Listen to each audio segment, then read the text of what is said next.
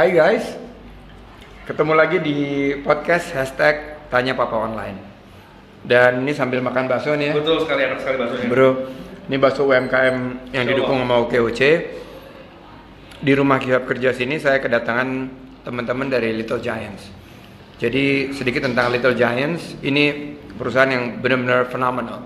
Oh, wow. Em, anak-anak eh, putra-putri terbaik bangsa, anak-anak kita yang bisa menciptakan produk-produk kelas dunia. Amin. Dan kemarin ini hitsnya yang paling terbaru adalah Nusa Ukuwasyo Betul sekali. di BSD di AIS ini ada Mas Adit, Bro Adit saya panggilnya. Eh, dia sekarang sudah menjadi salah satu em, leader di dunia animasi Indonesia dan karya-karyanya bukan hanya diapresiasi di dalam negeri seperti Nusa tapi juga di luar negeri. Kliennya banyak banget. Amin. Tapi sekarang lagi sibuk untuk eh, Nusa. dukung Nusa. Betul. Dan saya hari ini alhamdulillah sang CEO Chief eh, Chief Entertainment Officer atau Chief Executive Officer nih? Entertainment aja deh lebih enak. Atau Chief Everything Officer. Everything officer juga boleh. Jadi CEO kita eh, dari Little Giants yaitu Mas Adit menuntut ilmu sampai ke Amerika say hi kepada anak-anak online, Halo. netizen yang budiman. Yes. Semangat. dulu pernah bekerja di salah satu studio animasi di Singapura. Betul. Sekarang you created your own. Yes. Eh, merek langsung asli Indonesia. Dan studionya saya sudah datang berkali-kali. Dan kemarin terima kasih bantuannya. Udah jadi em, salah satu leader di dunia animasi. Em, saya ingin sedikit menggali nih, eh, Bro Adit. Hmm. Apa sih yang waktu dulu kan kelihatannya udah mapan gitu di studio Singapura. What makes uh, you wanna start your own studio di Indonesia? Apa yang benar-benar ada em, bergejolak di hati sendiri? Apakah karena hobi atau karena emang melihat bisnis yang menjanjikan atau karena pengen nasionalisme gitu. kita Indonesia gitu Eh, atau apa yang yang ber- yang berkecamuk waktu sebelum mendirikan Little Giants Oke. and why Little Giants kenapa Baik. namanya Little Giants Oke. Kalau aku jabarin sih gini, memang aku hobi dulu tuh gambar ya. Aku hobi gambar, lalu ternyata aku masuk di dunia animasi dan waktu di Singapura um, surprisingly uh, setelah 8 tahun di sana itu uh, head of departmentnya banyak banget orang Indonesia. Hmm. Jadi di situlah muncullah sebuah pertanyaan, loh di Singapura aja headnya ini orang Indonesia, kenapa nggak di Indonesia? Kita juga bikin sesuatu. Hmm. Mungkin situlah uh, bagian uh, hukum alam kali ya. When you have knowledge, you wanna give it back, gitu kan. Hmm. Uh, jadi ketika sadar, oke, kayak ini uh, ada sense of altruism juga dong ada, gitu. Keren. Um, jadi waktu itu sempat ke Indonesia dulu pulang research lihat studi-studi Indonesia. um, kita lihat uh, kemampuan tuh ada, cuman mungkin itu dia. um, we just need to uh, guide them, kita bimbing ini loh cara bekerja secara internasional seperti apa. Uh, saya yakin itu bisa banget.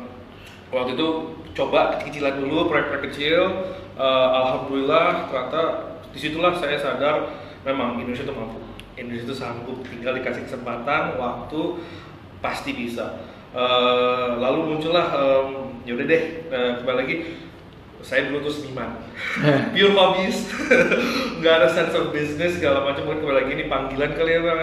Em, jadi memang ada bakat eh, seni dari orang tua atau dari ayah saya kebetulan kerja di bank cuman dia menjago gambar dan Oh. suka hobi nyanyi Oh, itu hobi nyanyi. Oh, itu darah seninya dari Darah situ. ya? seni dari situ. Tapi terperangkap di industri perbankan. Betul sekali. Tapi mungkin darah seninya lari ke saya kali ya. Um, dari situ saya eh, pas ke Indonesia, saya coba eh, bikin, eh, coba mulai suatu usaha. Kembali lagi namanya mulai sesuatu kan pasti fear, Yeah. doubt. How do we do this? How do we do this? Cuman Common akhirnya- with every entrepreneur ya, ya. Everything ya betul ya. Um, cuman itu dia what drive me the most was passion and ambition. Karena aku pengen banget buktiin ke dunia Indonesia tuh mampu. Itu awalnya situ aja my goal tuh Indonesia tuh mampu. Karena waktu saya di Singapura kembali lagi suara orang Indonesia tuh sangat dihargai, sangat didengar. Oh ya udah berarti kenapa kenapa nggak di negeri sendiri kita build gitu kita build orang-orang kita supaya eh, biarlah karya kita yang, yang berbicara membuktikan ke dunia bahwa we're not just uh, apa ya Indonesia yang hanya mengerjain proyek luar tapi we're Indonesia that can really create something gitu. Itu sih. Jadi uh, awal mulai dari tim kecil terus berapa uh, tuh? Berapa orang waktu mulai? Awalnya? Uh, pertama mulai dulu itu cuma 5 Lima. 5 terus grow ke 10 uh, dalam waktu setahun menjadi 20 terus sekarang di 2019 sudah hampir 150-an alhamdulillah. Nah Alhamdulillah. bisa diceritain nggak ke teman-teman netizen netizen kita? Little Giants ini produk-produk awalnya itu yang waktu itu pasti ngerjain buat klien-klien di luar negeri apa aja. Terus uh, sekarang ini um, kita udah yang hits banget. Sulaiman anakku usia 7-8 tahun senang banget sama Nusa dan Rara. Dan ini jadi hits ya. Mhm. tapi bisa nggak cerita evalu- ev- eh, evolusi pertama? Kan ada fear tuh. Pasti. fear pertama tapi what yang dapat orderan pertama yang meyakinkan ah ini dia. I got it gitu loh. Jadi eh, jujur eh, mungkin itu kali ya. Eh, when you have so much fear harus ditantangin dengan satu challenge. Jadi challenge and fear itu harus saling apa ya eh, balance kali ya. Too much Iya. fear jadi ya pasti kalah. Too much ya, confidence jadi arrogance. Jadi eh, kebetulan waktu itu saking takutnya yaudah deh ada proyek yang itu tawarin cukup besar eh, ambil aja. Let's learn. Let's learn Iya. on the spot. Daripada menurut aku at that time karena ini kembali lagi terlalu itu dari network yang waktu tempat Network kerja yang lama ya? kerja yang lama gitu loh. Jadi um, yaudah deh let's just try. Uh, karena um, paling enak kan belajar sambil uh, on the spot kerja aja gitu loh. So at that time uh, we took the project. Um, wah benar-benar belajar dari nol lagi nge-build human resource-nya lagi how to work efficiently disiplin cuman uh, di situ ternyata uh, menimbulkan banyak hal yang baru buat aku juga. Oh ternyata running a business tuh beda banget being an employee gitu. Employee kan kita kan terima aja dalam running business. Kita tiap bulan terima gaji Betul dapat tunjangan ini tunjangan Betul itu nggak usah pusing. Betul sekali. begitu jadi entrepreneur it's night and day. You have to think of 150 Betul-betul. people suddenly. Betul, betul. But itu kembali lagi um, lama-lama that fear became uh, sebuah challenge yang challenge yang dalam arti ya, oke, I have to do this, I can't do this, I have to do this, I can't do this. Uh, naik turun lah ya mungkin pasang Yeah. surut karena cuman um, pas ketika yang terutama sih pas project pertama kita hasilkan dan ternyata hasil puas, ah it became klien puas client puas. terus teman-teman timnya juga puas puas karena uh, mereka juga ngerasa I improve gitu loh, I, I can Bayaran oke. Bayaran oke. Alhamdulillah. Alhamdulillah gitu loh. itu udah di yang di Jakarta Selatan waktu Itu di studio? Jakarta Selatan. udah langsung mulai di situ ya Langsung mulai situ. Eh, sebenarnya kita duduk di rumah juga sih. Di Eh, rumah. Rumah kecil, kita kontrak, itu cuma muat 20 orang. Start from there dulu, eh, biasalah memitigasi risiko, jadi ya udahlah sewa yang kecil-kecil dulu. Um, and memang benar at that time aku sih eh, menganggap ya oke lah secara posisi mungkin CEO, cuma memang Iya. we do everything. Iya. Ngechat, pasang Pasti. kabel, semua we do everything. Cuman again di situ aku belajar banyak banget ternyata ya ketika kita mau mulai suatu usaha kita harus bisa melakukan semuanya supaya kita tahu oh ya emang find the balance. yang come up namanya Little Giant siapa Aku. oke and visinya apa tuh Oke. dibalik nama Little Giant Waktu itu pas nyari nama yang mewakilkan Indonesia juga, yang mewakilkan visi misi kita, Little Giants itu eh, bisa menimbulkan eh, Little Giants ya kan eh, sebuah konflik ya.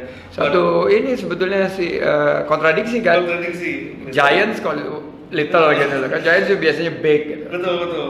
Aku tuh selalu percaya bahwa Indonesia tuh is a sleeping giant. We're very powerful. We are very resourceful. We are very smart. Jadi itu kita tuh masih tertidur. Yeah. Nah, Little Giants tuh nge-represent tuh bahwa ya kita adalah bagian dari raksasa ini, tapi kita bagian kecilnya yang animasi nih. Kita kan Hmm. industri kita kan kecil banget ya. Yeah. Um, jadi ya uh, at that time I realized okay we're Little Giants. Um, we have a small team. But we have a big dream. Nah, gitu. Ah. Jadi Little Giants gitu. keren itu sih keren kira-kira keren, keren banget keren banget oke balik lagi jadi eh, sekarang udah grow 150 orang Ya. di titik mana waktu itu em, sempat ada anxiety nggak waktu kan di setiap em, pengalaman entrepreneur saya pernah mengalami juga. Saya mulai dari tiga orang. Em, ada kan nggak langsung sukses gitu. Ta tahunya sekarang udah udah jadi Nusa udah jadi eh, Nusa Ukhuwa Show yang kemarin luar biasa 25 ribu yang Betul hadir ya. betul. beyond uh, imaginations. Dan saya duduk di bawah situ juga.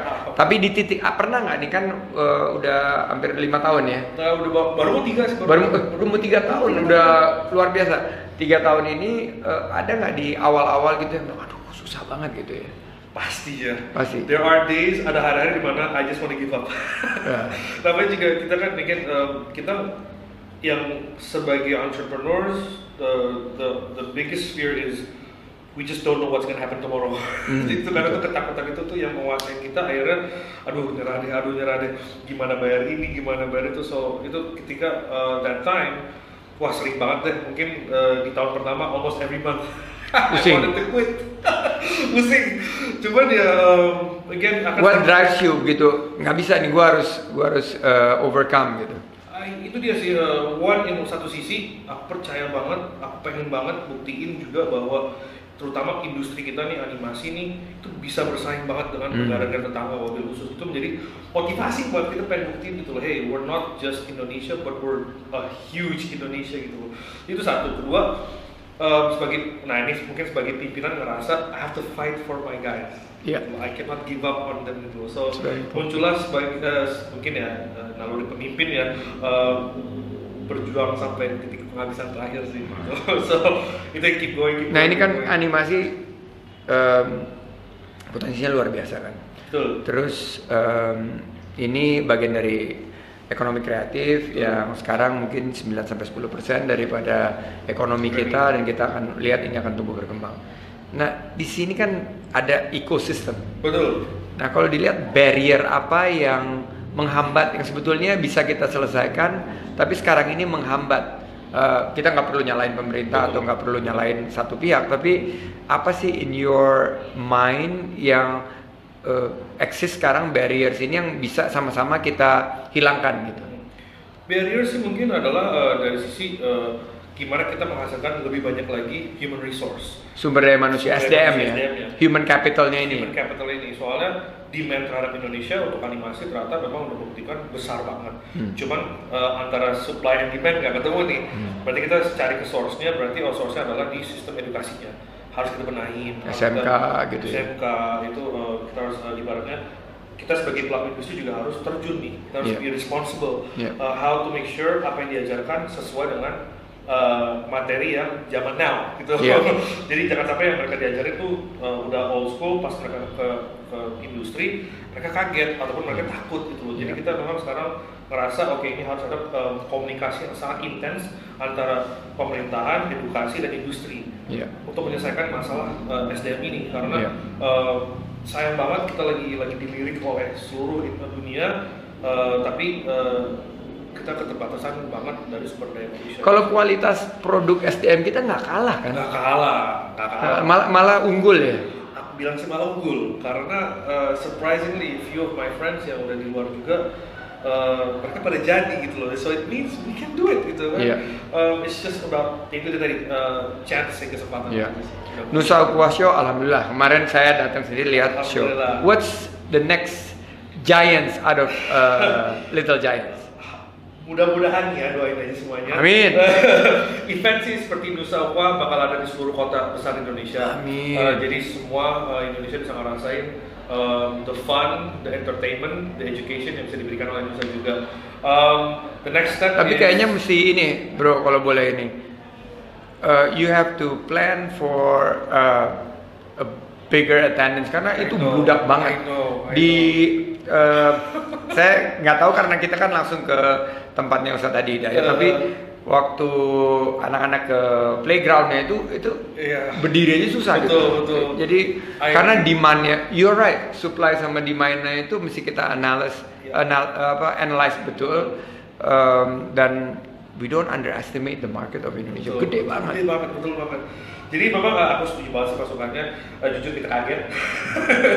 We didn't expect it to be that much karena event pertama umumnya kan setelah kita melakukan studi ya roughly sekarang gini dan ternyata alhamdulillah mungkin ya di situlah uh, kita jadi belajar banyak bahwa ternyata alhamdulillah bisa diterima baik oleh masyarakat. Jadi bukan the next one kita mungkin akan sedikit ubah konsepnya di mana nggak jadi sehari mungkin jadi dua tiga hari jadi Jadi kayak festival gitu. festival gitu aja jadi uh, people can really enjoy their time with much space juga jadi nggak kita tumpekin satu hari itu sih udah jadi pelajaran gitu the next big thing juga satu lagi adalah mudah-mudahan doainnya ya kita mau bikin layar lebar Indonesia nih gitu. Oh.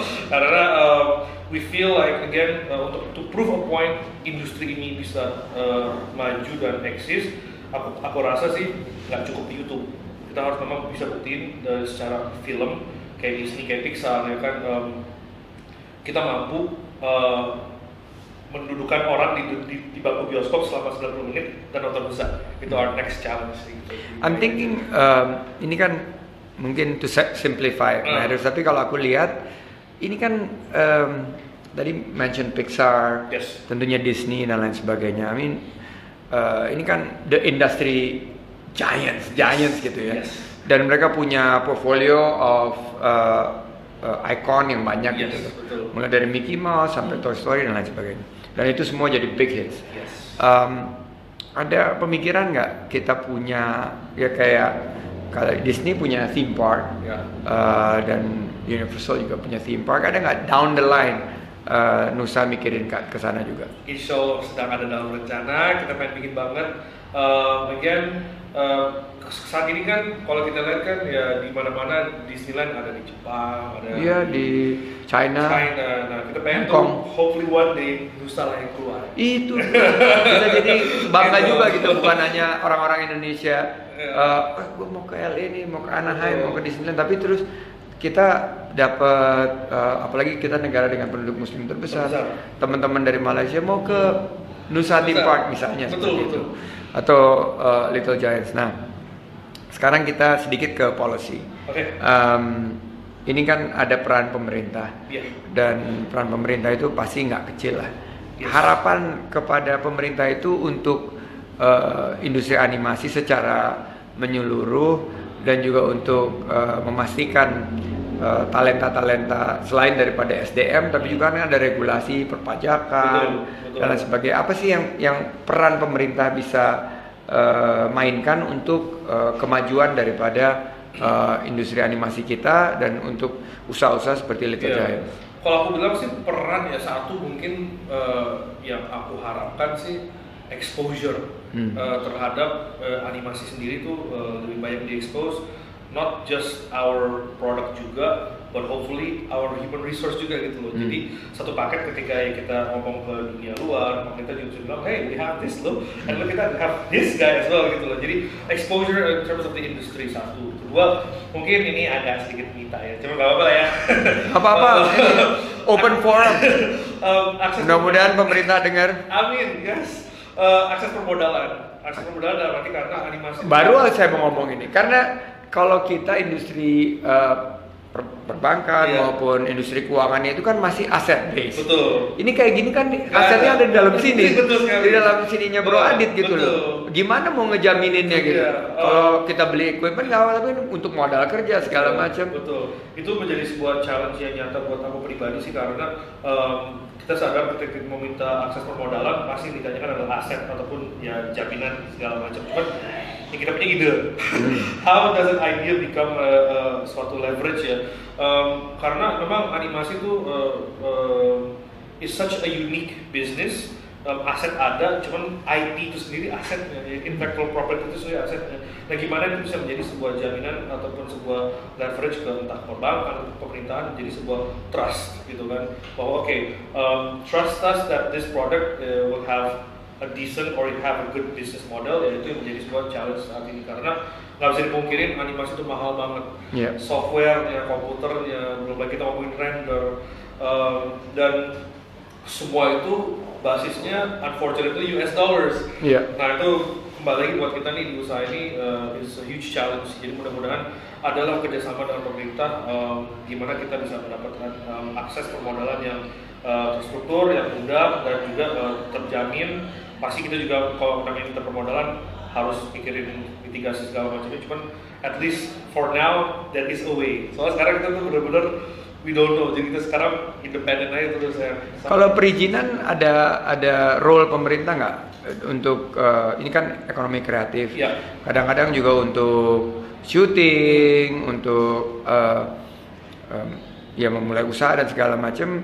eh, tentunya peran pemerintah juga dari segi perizinan juga Betul. di eh, harapannya sih bisa di Iya bisa dipercepat. cepat, dibantu. Ya karena kembali lagi eh, mungkin Iqbal tadi bilang uh, ini adalah efek exposure. Saat ini kan orang bingung animasi itu apa? Hmm. IT, itu IT ataupun oh sekedar yang penting dengan komputer itu animasi. Padahal ya um, jadi uh, ketika semua pihak udah teredukasi mungkin jadi orang paham oh animasi ya perizinan jadi mudah oh, Iya. gitu itu sih harapan aku dari exposure efeknya bisa bisa juga sih. Ya, I have a vested interest ya. Buat saya selain daripada untuk Indonesia dan segala macam, makin banyak anak-anak muda itu melihat bahwa pendidikan di uh, pendidikan yang mereka ingin tempuh itu yang berkaitan dengan uh, ilustrasi, Betul. animasi. Kebetulan Betul. anak saya yang nomor dua Amira waktu nah ini um, let me tell you the conversation. Sure. Dia um, kita ingin dia tentunya mendapat pendidikan yang terbaik dan salah Yeah. satu yang saya bilang karena dia um, uh, punya background terhadap uh, komunikasi, uh, ngerti sedikit tentang bisnis ekonomi, uh, apalagi waktu itu waktu kecil Amira ini uh, senang uh, jualan, bikin-bikin apa kayak beats gitu.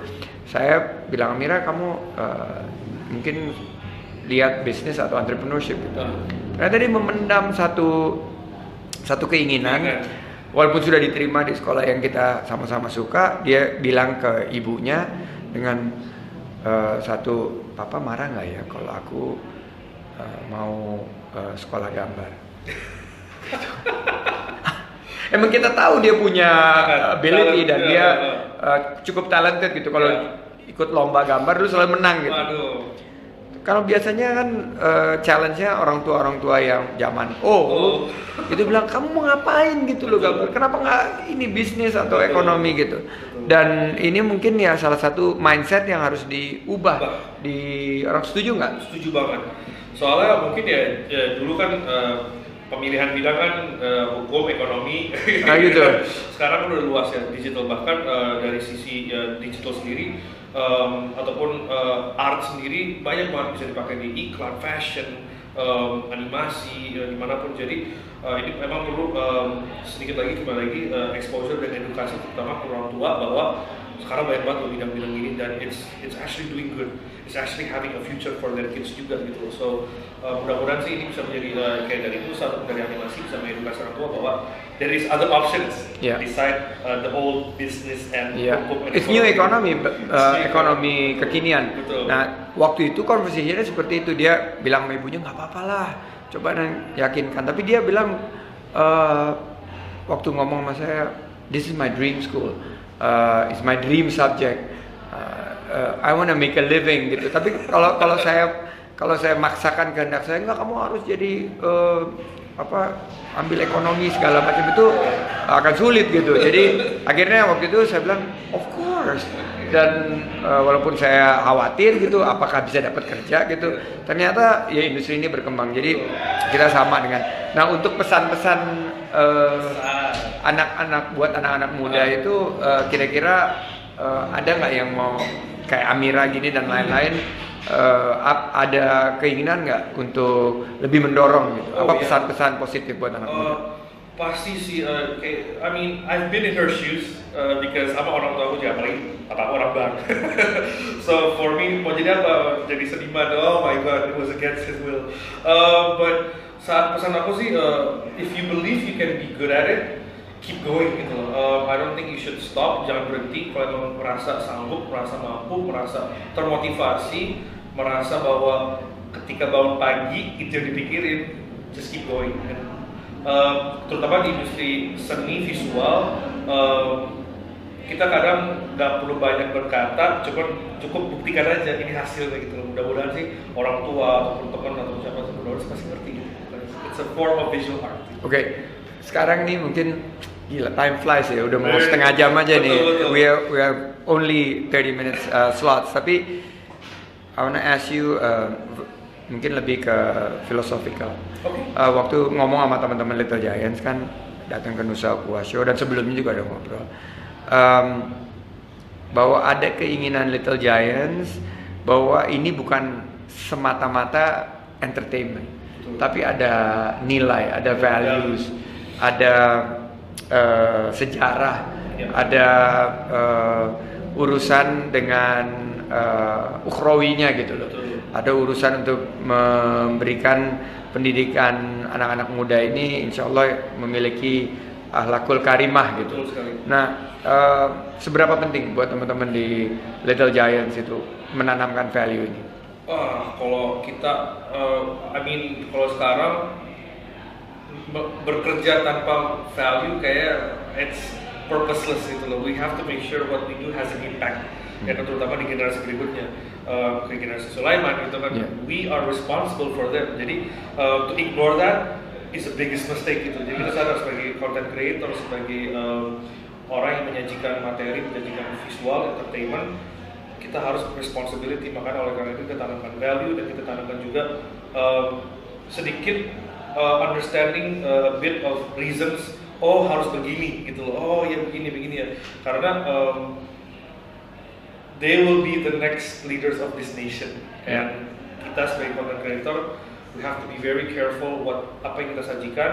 Itu uh, bertanggung jawabkah atau hanya sekedar hiburan-kah I think uh, for us buat kita sekarang uh, itu plays a huge role in everything we do. We always have to make sure apa pun yang kita karyakan has to have uh, a message and a value behind it. Uh, other than kalau nggak gitu ya, again buat aku mungkin karena aku udah lama di industri animasi juga. Uh, kalau nggak begitu what's the point gitu Uh, karena buat aku tujuan akhirnya kan insya Allah akhirat gitu Jadi, itu semua dipertanggung jawabkan apalagi sebagai pemimpin aduh oh my god every day it's like a question gitu so itu sih kembali lagi um, apalagi kayak di Nusa, apalagi dengan Nusa Ukhuwah, we have this motto um, Islamic history for Islamic future. Sejarah Ah. Islam kita bangun untuk masa depan Islam. Gitu.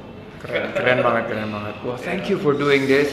Saya tuh at peace banget kalau misalnya Sulaiman lagi lihat YouTube terus yang dia nonton Nusa karena I know there's value, there is a principle behind it Uh, dan itu bukan hanya yang ya quote unquote menghibur aja tapi ada unsur uh, edukasinya, ada unsur juga uh, memahami sejarah untuk memastikan kekuatan dari uh, generasi muda kita ke depan. Betul. Dan saya mesti terima kasih nih sama Little Oh, Giants, mesti welcome. terima kasih sama teman-teman and keep on doing good job. Thank you. Uh, Thank you. karena saya yakin um, uh, masa depan kita uh, luar biasa cerahnya. Amin. Dan- Amin. I believe that too. Dan begitu kita punya anak-anak muda yang punya komitmen, Ya. uh, insya Allah uh, Allah akan mudahkan jalan kita ke depan. Nggak kerasa udah 30 menit um, guys, uh, netizen yang budiman, anak-anakku online. Kita uh, berterima kasih, thank you for listening. Uh, terima kasih Bro Adit. Salam buat teman-teman yang luar ya, biasa. ya. Uh, dan Salam juga dari mereka. yeah, don't forget to subscribe uh, to our channel. Uh, we'll see you in the next episode. Thank you Bro Adit. Somehow. Thank you banget. Thank you banget. Thank you, thank you, thank you. Bye bye. Bye bye. Semangat.